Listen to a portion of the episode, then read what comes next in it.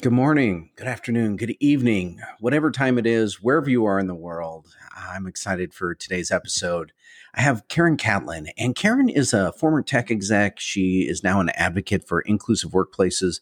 She's an author, she's a speaker, she's a leadership coach. Now, inclusion is an important, but it's often a confusing and difficult topic. You know, how do you become even more inclusive as a leader? How can you be a better ally and mentor for others? How do you navigate your career so that you're seen as a team player, but you don't end up getting pigeonholed into being the person who's always doing the lesser jobs? How do you advocate for yourself? That's a lot of ground that we cover in about a half hour episode. Now, Karen takes a, a very complicated issue and makes it a little bit more straightforward. Where, wherever you are in your career, she offers practical approaches for making the workplace even more inclusive. And um, I, it was a great conversation. Really enjoyed having her on. And speaking of great conversations, if you haven't listened to the past couple of episodes, we've had some return guests. So episode 92 was Zach Mercurio. And Zach was on in the past. He was episode 30. And we talked about finding and living your purpose. I love the topic of purpose and being purposeful and Zach has a lot of great ideas, a lot of great thoughts on it. I always learn something when I talk to Zach. So it's fantastic having him on. His previous episode was a top 10 most downloaded episode of Imperfect Action. And speaking of top 10 most downloaded episodes, episode 93, the last episode was Tuomas Ranakari, and he talked about befriending uncertainty. So, not just dealing, not just coping with uncertainty, but really embracing it, befriending it making it just a steady part of our lives. And he's a musician, so he's certainly had experience in dealing with uncertainty. And he so he talks about his own approaches to it. Now, this is Tuomas's third time on imperfect action. We've also talked about joy, we've talked about grief, and now we talk about uncertainty. Every single one of his episodes has become a top 10 most downloaded episode. In fact, one of them is and has been for quite some time now the most downloaded episode. So great to have both uh, Tuomas and Zach back on the show. Looking forward to some future episodes coming up with some repeat guests. But now let's talk to Karen. All right, let's get started.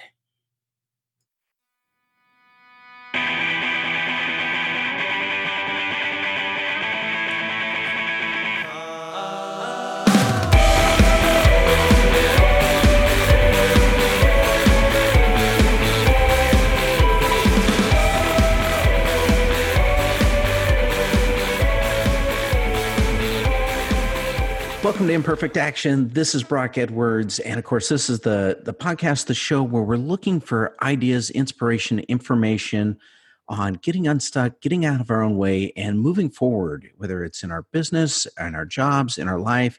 And today's guest is Karen Catlin. And Karen, can tell us a little bit about yourself. What do you do, and what are you up to? Sure. So I'll mention I'm a former tech executive who is now an advocate for inclusive workplaces. I'm an author, I'm a public speaker, and a leadership coach, primarily for women who work in the tech industry. All right. So inclusive uh, workspaces. So inclusive is kind of um, it's a broad term. Different people have different interpretations of it. I think. So how do you define inclusive? Yeah. So for me, and there's so much focus these days on appreciating and welcoming and fostering diversity in our workplaces. And that means bringing in people of different genders, different races, religious backgrounds, ethnicities, uh, ages, abilities, sexual orientations. You know, that to me is what diversity is, is having people from all sorts of different backgrounds in the workplace. And inclusion then is making sure that the workplace itself is designed and set up so that all of those people can actually do their best work and thrive. They're not just like some number this you know just ticking some boxes i you know we've got one of those types.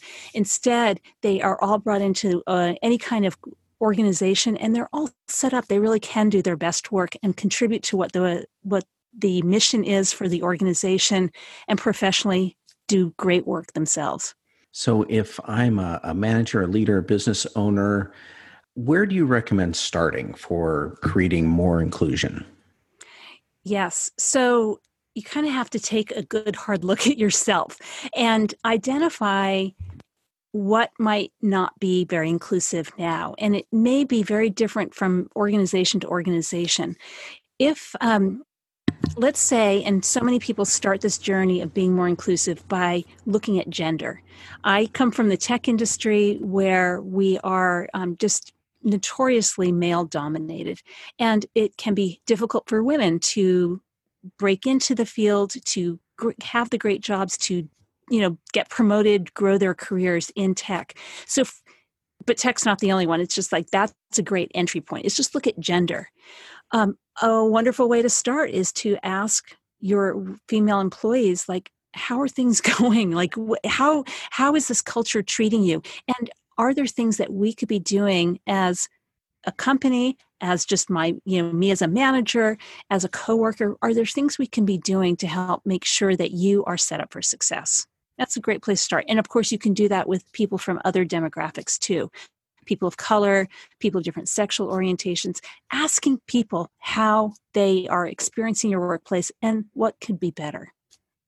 Is there a way now? You, you and you may have already framed it this way a little bit, but I can see that as being well, one just a very difficult topic because yeah. uh, part part of the question is and you did not phrase it this way but it could be heard this way like what am i doing wrong where am i messing up if if we overinterpret where am i bad as a person which is not what you asked but you know that's where people can go in their heads of course yes well brock i have to tell you this is it definitely can be an awkward or difficult conversation. It's hard for any of us to show that vulnerability and open ourselves up to that kind of feedback. But, um, and so I get it. That said, I wanted to help people figure out that there were things they could be doing without out even having that conversation. So if you're like, I don't even want to go there, I just want to know what I can be doing. Um, I have to tell you, five years ago, I was just hearing from many people like, I care about diversity, but what am I supposed to do? Or I care about diversity and I've actually said the wrong thing before and I've kind of put my foot in my mouth. And so I don't even want to get involved with this conversation anymore. I take a step back. And so I decided like some of this stuff is not that hard. And aren't these guys that I am coming across working in tech don't they see see some of these things? And no they we all see what we are experiencing and not necessarily what other people are experiencing. So I decided to try to make it easy for these people who cared about diversity but maybe didn't know what to do. And literally I started a Twitter handle Brock. I started a Twitter handle, and this goes back over five years ago, called at Better Allies. And I was my goal was simply to tweet what I call simple everyday actions that people could take to be more inclusive at work.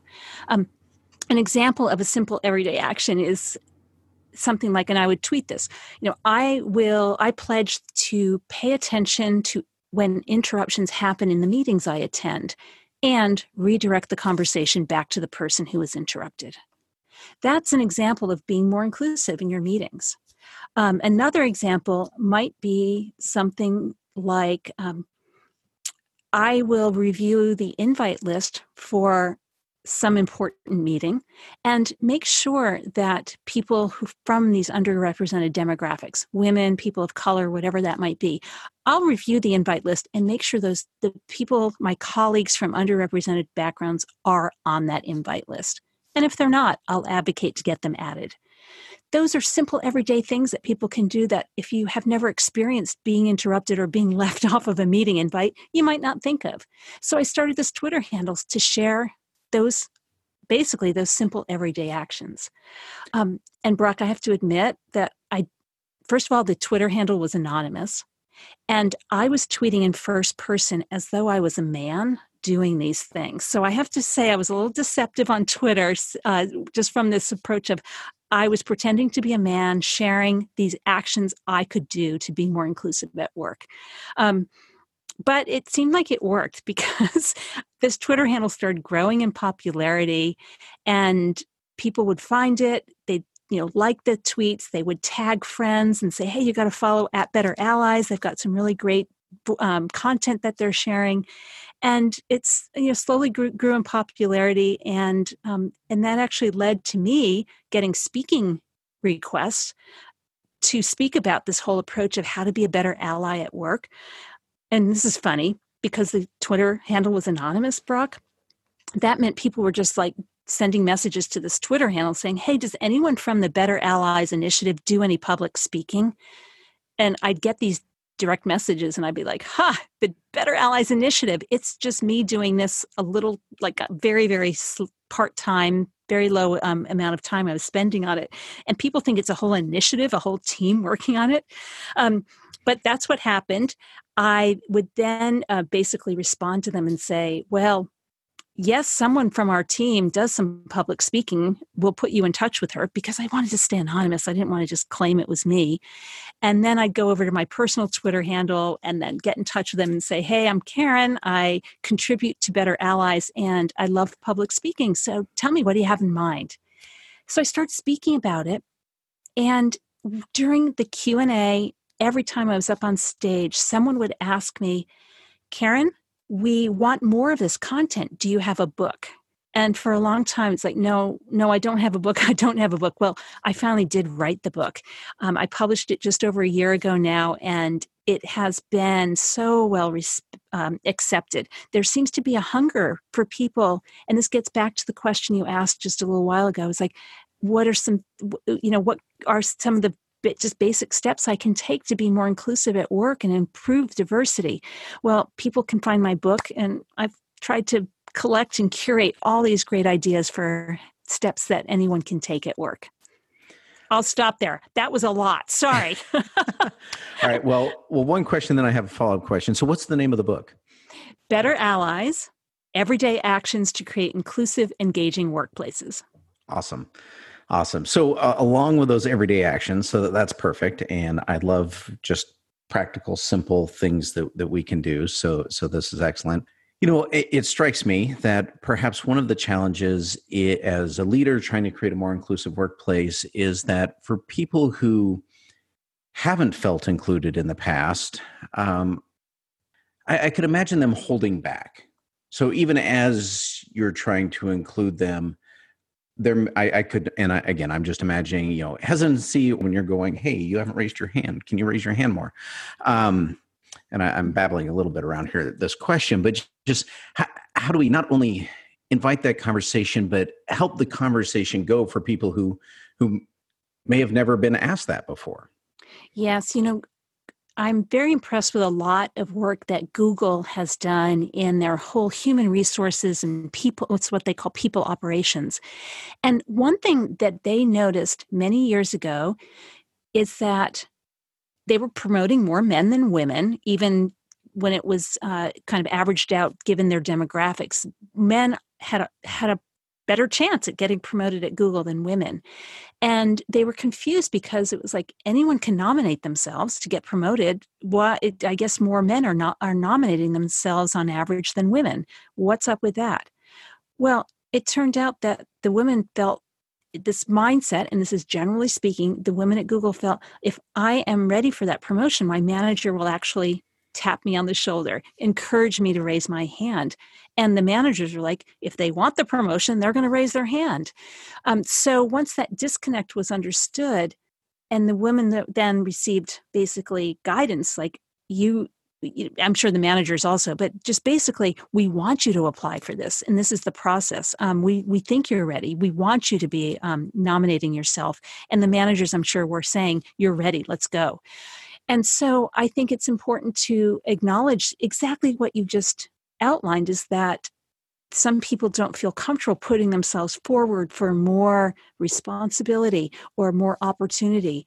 And so it's great. And this is why I focus on allies. Allies realize that that might be a sort of a dynamic at play and have a conversation with someone on the side. Hey, I think you'd be awesome at this job, at this role, at this new stretch opportunity I just heard about. I think you should apply. I think you should raise your hand.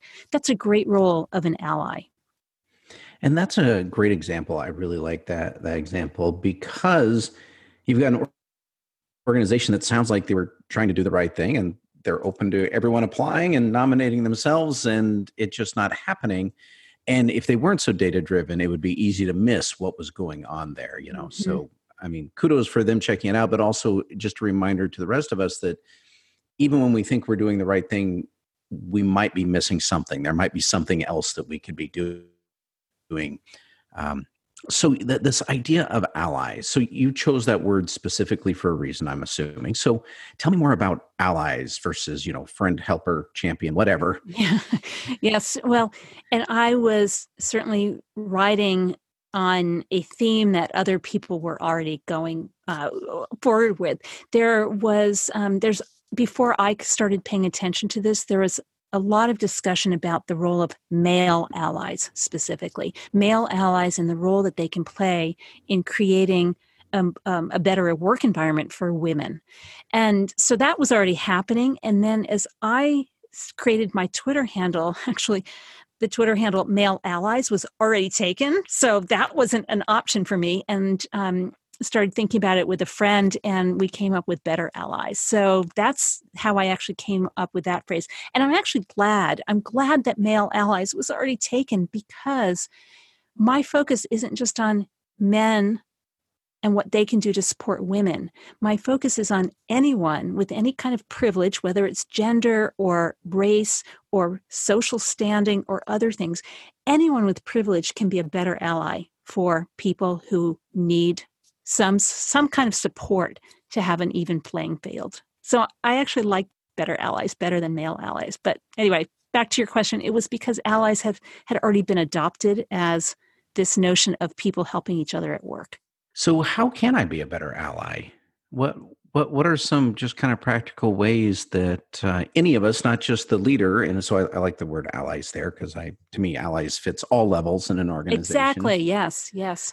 So, any of us, how can any of us be a better ally? Yes. Um, so, I've got a whole book that answers that question. So, I'm trying to think of um, it's it's so dependent on your you know what you do at work every day. Um, one thing I'll share with you is that there have been studies done, and I'm not a social scientist, but I love taking the research that social scientists do, especially about workplace dem, dem, um, dynamics, and figure out what are those ally actions. So there's been social science research done just on performance reviews, giving feedback to people, giving constructive feedback that helps everybody grow in their career, right? And learn new things and realize what they're doing may not be the right thing and they should be doing it some other way. But what we know from this research is that we tend to hold back from giving difficult, constructive, career growing feedback to people who are different from us. We hold back from giving them that feedback because we don't want them to think we're biased against people like them. So, if you're a man you might not give that really difficult constructive feedback to a woman because I don't want her to think I'm sexist and you know biased against women. If we're white, we might not want to give that feedback to a person of color because uh, I don't want them to think I'm picking on them and I'm biased against people of color. Um, if we have an advanced degree or a college degree, we might not want to give that career growing constructive feedback to someone who doesn't have the same education as us because I, I don't want them to think I'm biased against people who don't have that education, right? It goes on and on and on. So the first thing is check yourself and think about the people you give feedback to regularly, whether that is because you're a manager giving feedback to employees or just peer feedback, like how you did on that that presentation or how that email might have been better structured or something or that report that you just reviewed think about who you give feedback to and ask yourself are you giving the tough feedback to people who aren't like you and if not of course start doing it. Um, one other example I'll share with you is office housework. Now, do you know what that term means? Does it is that familiar to you? It is not. I could That's make some guesses, but that would be around cleaning the fridge and the microwave. But I may be wrong there. So that, go ahead. Those, those are those, that's okay. Those are good examples. Other examples are things like taking the minutes of a meeting, if that's not mm. your job, or hey, someone, can someone find time on our calendars? We need a follow up meeting. Again, not maybe someone's job to do that, but it's a housework item that needs to happen. Or, oh, you know, we should have a fun offsite to do some team building. Who can who can set that up and figure out what to do and make some reservations somewhere? Those are all examples of office housework. They are office housework if it's not your job And again, based on social science research, these types of tasks tend to go to women and especially women of color. If if if people are looking around the table who can take minutes, if there's only one woman, everyone starts looking at her. Um, if there are a few women, they are the ones who are going to be expected to do it. Um, it's it's a it's strange dynamic at play, um, and then of course we women have a challenge in that we often volunteer to get these things done. Like, oh, it's just not that hard. Really, I'll just do it. I want to be seen as a team player. I don't want to, you know, have any negative association with my commitment to this job. So I'll just do it. So we tend to volunteer for these things too. But guess what? When we are busy taking the notes at a meeting, we're kind of a step behind the conversation and we're not contributing at the same level as everyone else, right? If we're the one who's finding time on everyone's calendar and acting as almost an administrative assistant for the team for that, you know, follow-up meeting, we are putting ourselves in a subservient role to our peers and they're going to start looking down at us in general. Um, if we're planning an offsite, you know, and figuring out where we all can have some fun, we're not maybe making progress on our quarterly goals and the goals that we are actually going to be measured on, right? So, from an ally point of view, is raise your hand yourself if, if you're not a woman and and start doing some of these tasks realize that if there's been a lunch meeting and there's like some leftover food that probably needs to be brought to the kitchen realize that you could actually take that out of the, the room and bring it to the kitchen yourself and not assume that one of the women in the room is going to do that. Um, if there is a need for an ongoing type of thing, such as taking minutes at a meeting and it's no one's job to do that, set up a rotation. Every every month when that standing meeting happens, it's going to be someone else's turn who's at the meeting. Um, and of course, if you're seeing someone who's always volunteering to do these thankless tasks, you might want to, you know, speak to them privately and coach them a little bit and say, you know, I'm worried about your career growth. You you're always you're such a great team player, but you're always volunteering to do these things that really aren't going to lead to your growth in your career. You might want to pull back a little bit and let other people take it on.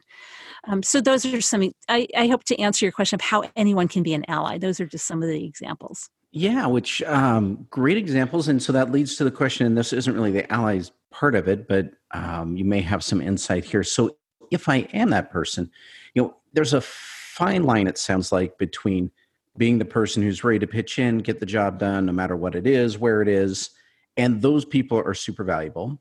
Mm-hmm. But that line then when it becomes, oh, your typecast now is the person who just does kind of the work that's seen as the lesser work. Yes. And uh, what advice would you have for someone, uh, particularly someone whose early career who these tasks often fall to? How do how can they navigate that? Where yes, the work needs to get done, and yes, sometimes, especially early career, we all just do things that aren't glamorous, but that's sure. Part of it and, and, you know we're seen as someone who's helpful and that's awesome and we get given bigger and more complicated and more important and more visible tasks versus getting stuck with those and never moving up. Right, right. So, what my advice is yeah, you have, we all have to pay our dues.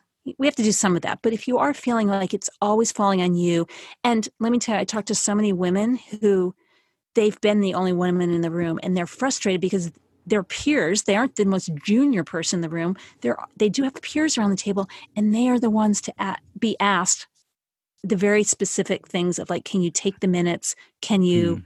uh, look for time on our calendars? Can you schedule a follow up meeting? I mean, it's it is palpable to them. So that's when it's like, no, this is no longer you just paying your dues. Other people around the table don't have to pay the same dues as you. So it's time to to make some change.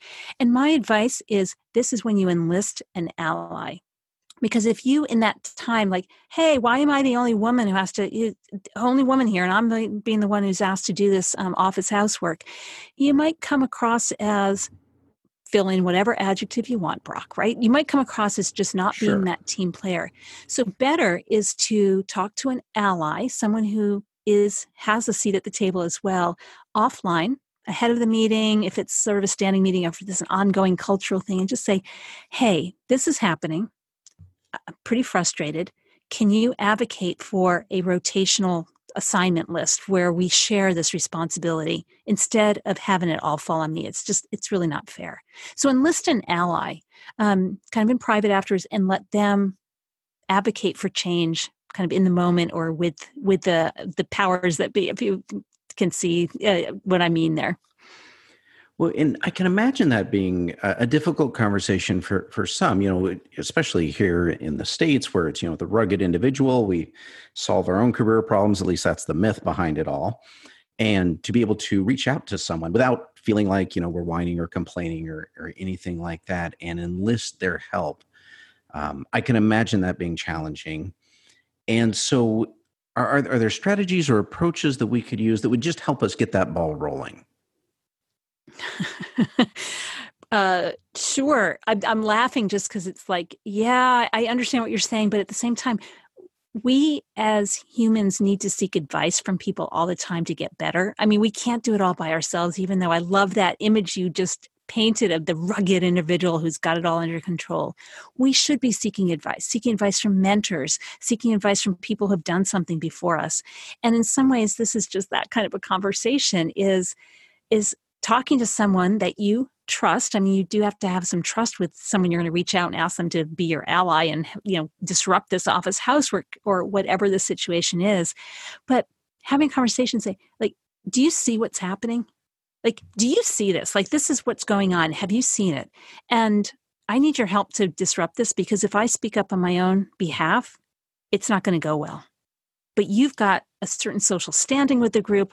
I think you can do this. So I think it it needs to be a very yes, a vulnerable conversation, but it just a conversation that needs to happen.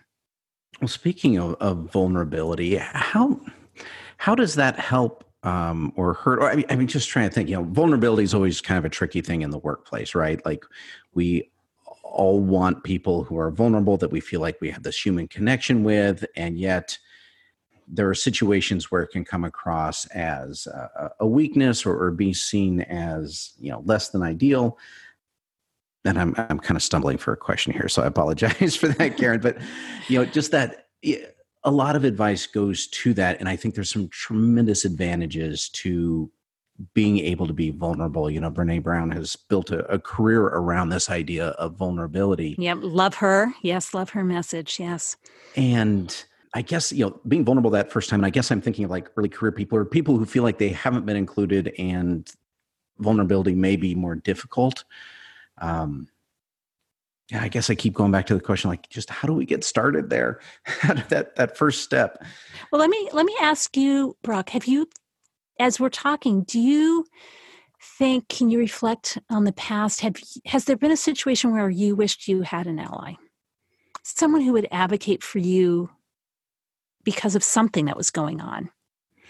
Oh, absolutely. Um, and and I, you know, I, I suspect we we've all had that. I've had some great, great mentors in my life, and there have also been times where I, I wished I had a great mentor in my life, or you know, someone who could uh, help me articulate what was in my head, but I wasn't able to figure out a way to communicate. Even if I tried to communicate it, you know, the message wasn't landing.